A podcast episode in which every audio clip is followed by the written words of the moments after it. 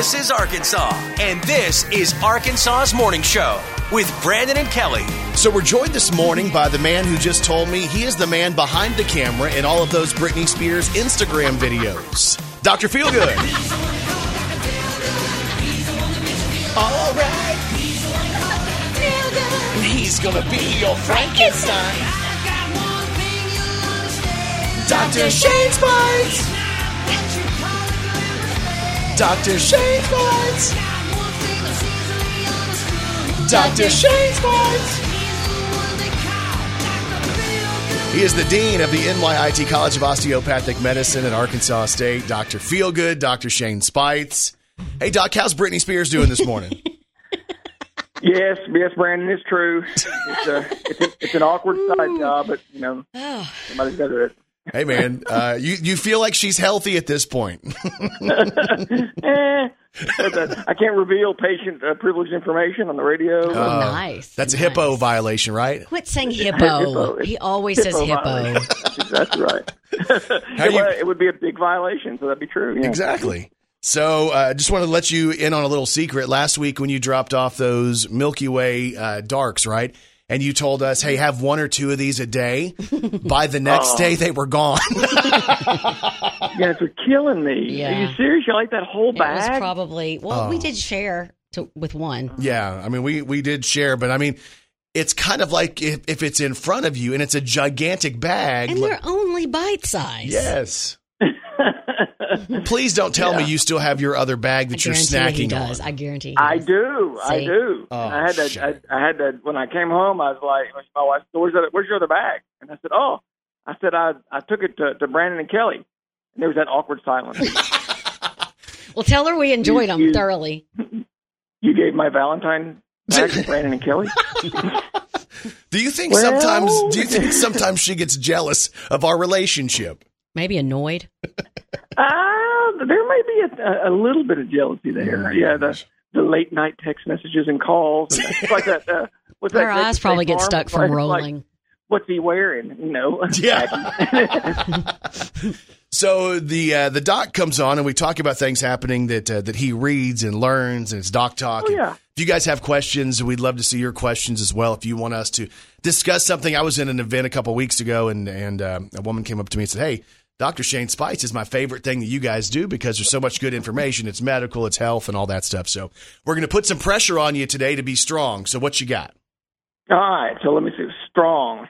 All right, you remember the word strong when we finish this segment. We'll kind of see how it goes Okay, from there. strong. So, Brandon and Kelly, I've got to know do you close the lid before you flush the toilet? Kelly first. Um, I'm gonna say it's probably half and half. Okay. I'm going to say, Brandon? I am going to say, heck no, I don't close the, the lid ever. Oh no. So, they did a study because, you know, we're always doing studies. And we used these laser lights over a toilet bowl, uh-huh. commercial toilet bowl, to look at the amount of matter that is sent up into the air, Brandon, do you know what he's talking mm-hmm. about? Mm-hmm. flush Okay. the toilet. Okay. The bowel matter. No, the, no, no. The, the excrement. Okay. The, the common word is poop. Yeah, Kelly said Um, one of her favorite shows from the 90s was with Steve Urkel, Fecal Matters. You're such an idiot. That's it. Oh, That was the worst dad joke ever. Ever. so they so they looked at this and they basically measured uh, uh, the, the the plume, so to speak. Oh, shit. Um, Yeah, oh yeah. And so on a typical commercial toilet generates an upward jet air velocities exceeding 6.6 feet per second. no, no, no. Rapidly carries most particles up five feet above the bowl Mm-mm. within eight seconds. Oh, my gosh. So, like I can't think of obviously- anything else now. Mm-mm.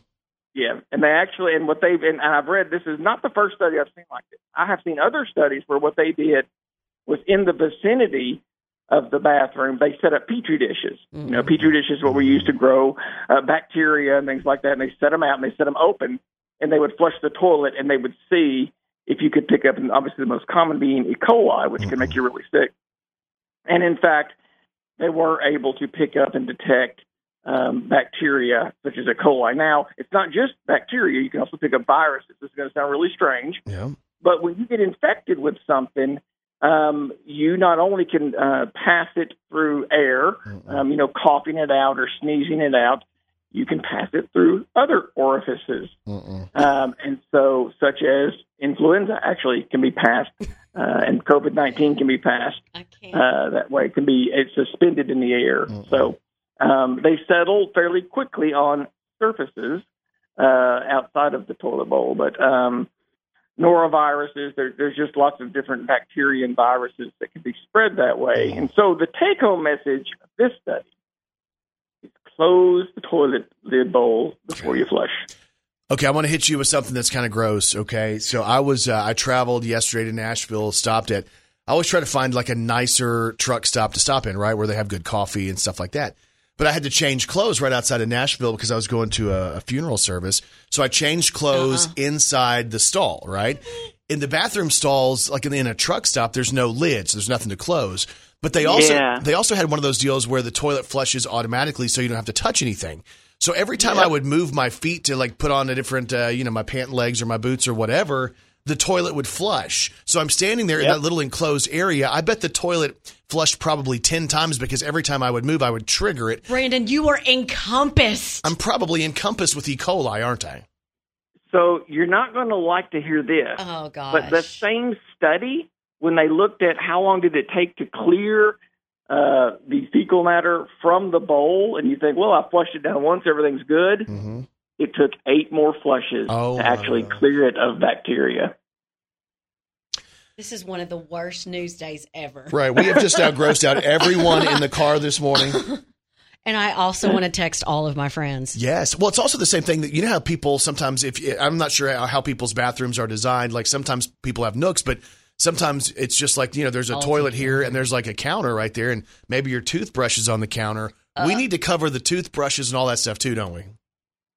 Oh yeah, yeah, yeah. You shouldn't. Yeah, absolutely. Or keep those as far away from from the toilet. That's exactly right. From far away from the toilet as you can. Yeah.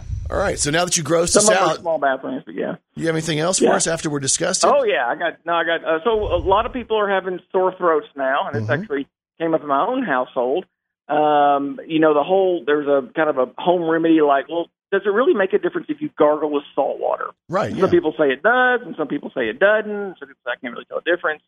Well, there was there was actually medical evidence that was done on this, looked at uh, several years ago, that it does make a difference, and it actually is healthy for you. So this is a good, Hmm. easy, cheap way uh, to um, to help with a sore throat, help you get over it, and help with the pain. And it's um, a quarter teaspoon, a quarter to a half teaspoon of salt to eight ounces of warm water. It's important the water's warm so that the salt can dissolve into the water.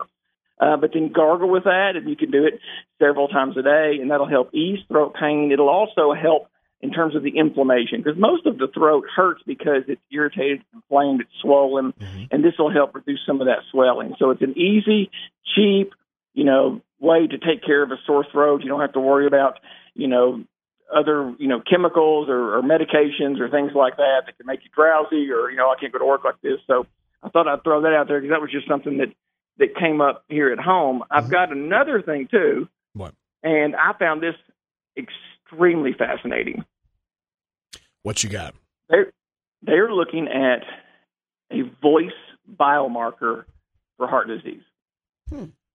Wait, me go I. I have no idea what that Look. even. You're, uh, that, what does that mean? I, I know that that's why I was going to I was going to go into it. Okay. I, Probably not going to know what I just said. Let me go ahead and explain it. You know when you go to the ER or somebody goes to the emergency room, they've got chest pain, right? Mhm. And we do blood work and we do this EKG, we do this tracing of your heart, and we check people out and we try to determine whether they're having a heart attack or not. Scientists have found that changes in your voice can be a predictor of a heart attack within Oh, a couple of days. Now, what is it about the voice that uh, how ca- can we hear this, or is this something that has to be heard by by something special?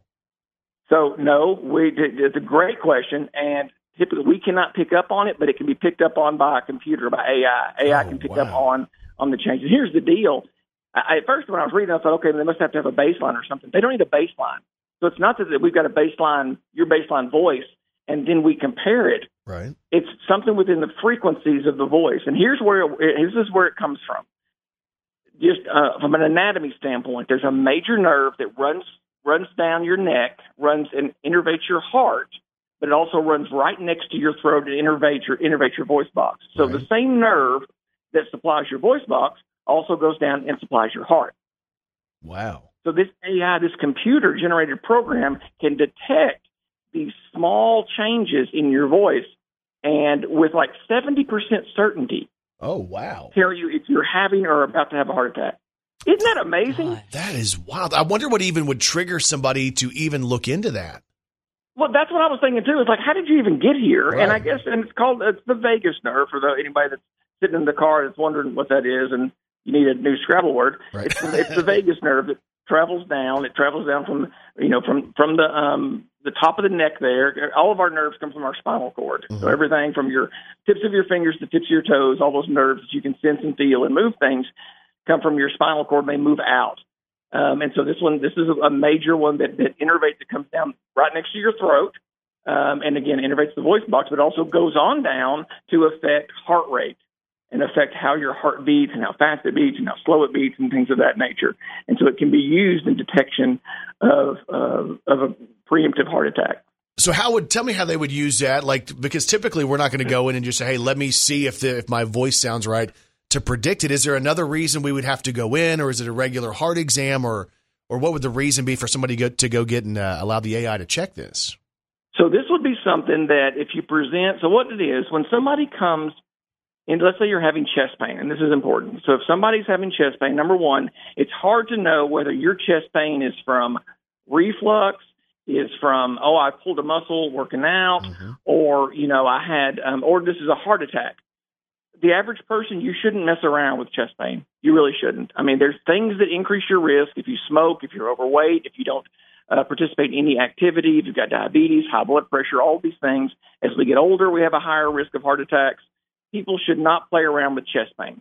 You should absolutely get chest pain checked out because we have a lot of people, unfortunately, and certainly in this region of the country, that die from heart attacks because they dismiss it. Right. Oh, I'm sure it's just something I ate last night. Wow. I'm sure it's just something that, you know, I just twinged or I turned wrong when I was getting out of the bed.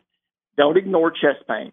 Chest pain can be lethal. Um, it, it's just something that we have to we have to always make sure that it's not your it's not your heart and you're not having a heart attack. So don't and don't ever feel bad. I know this. I used to work in the ER for many years, and people would you know come in with chest pain, and then we would find out that it's not their heart, and then they would be like, oh, you know, I'm so sorry, I wasted your time. It's like don't ever apologize for that. Wow. Don't ever apologize that you did the right thing. This is not like a, oh, it wasn't a heart attack. You know, I shouldn't have come in. That's not the case at all. It's really not. That's Um, great to so- hear. Yeah, that's so- great to hear. Yeah, so that, that that's a big, that's the first thing I want to say. But when you come in for a with chest pain, when somebody comes in with chest pain, we want to make sure it's not a heart attack, and so we'll draw blood and we'll look at all these different blood levels. And so when your heart is being stressed, and when your heart is is um, is lacking oxygen, which is what a heart attack is, it'll spill out these different types of chemicals into the bloodstream that we can detect. Now, it's not 100%. And there's different things that cause these chemicals to be elevated beyond a heart attack. And so we'll do an EKG. So we'll do the electronic tracing of your heart and we'll look at that. Because if, if part of your heart's not working, it'll make that electrical, you know, um, map look different. And so my point is, is we do lots of things in the emergency room to look at someone that's having chest pain to try to figure out whether they're having a heart attack or not. And sometimes, even in all of those, we're still not sure. Right. And so sometimes we have to call a cardiologist now and say, look, I still can't tell, but they've got these risk factors and I worried about them. And so then they end up going to the cath lab, the cardiac cath lab, where they get a heart cath, or they, or maybe they're admitted to the hospital overnight. They get a stress test or something like that. And so again, trying to figure out is this a heart attack that you're having? Um, is this something that could kill you? This biomarker, this new voice biomarker, is an additional test that we would perform in the emergency room. Now, Gotcha. it's still it's still a ways away from being in your local ER for sure because this is the first they've done a couple of studies on it. this is the first major study on it. Um, I think this one actually came out of Europe, and so it wouldn't be surprising to me if we start seeing this coming out of Europe first before it's accepted here in the U.S. But this is one more thing that we can look at in terms of the blood test and the electrical tracings and the chest x-rays and all these things that we do, just another piece of information that can increase our chances of being more specific or more uh, more accurate in terms of diagnosing heart attacks. I think that's great, and we're seeing now that it pays to do the research, and we push. Uh, you know, we push medicine and the medical world further every time we conduct one of these studies. So, thanks for sharing that this morning. Absolutely, absolutely, yes. And y'all, he is the man who's behind the camera and all those Britney Spears Instagram videos. He is Dr. Feelgood himself, Dr. Shane Speights, the Dean of the NYIT College of Osteopathic Medicine at Arkansas State. Some doc talk. And as always, man, have a great week. Thanks, guys. You too. I will Y'all see- take care. Be safe. All right. Dr. Shane Speights on the KFIN Breakfast Club, which is powered by Families Inc.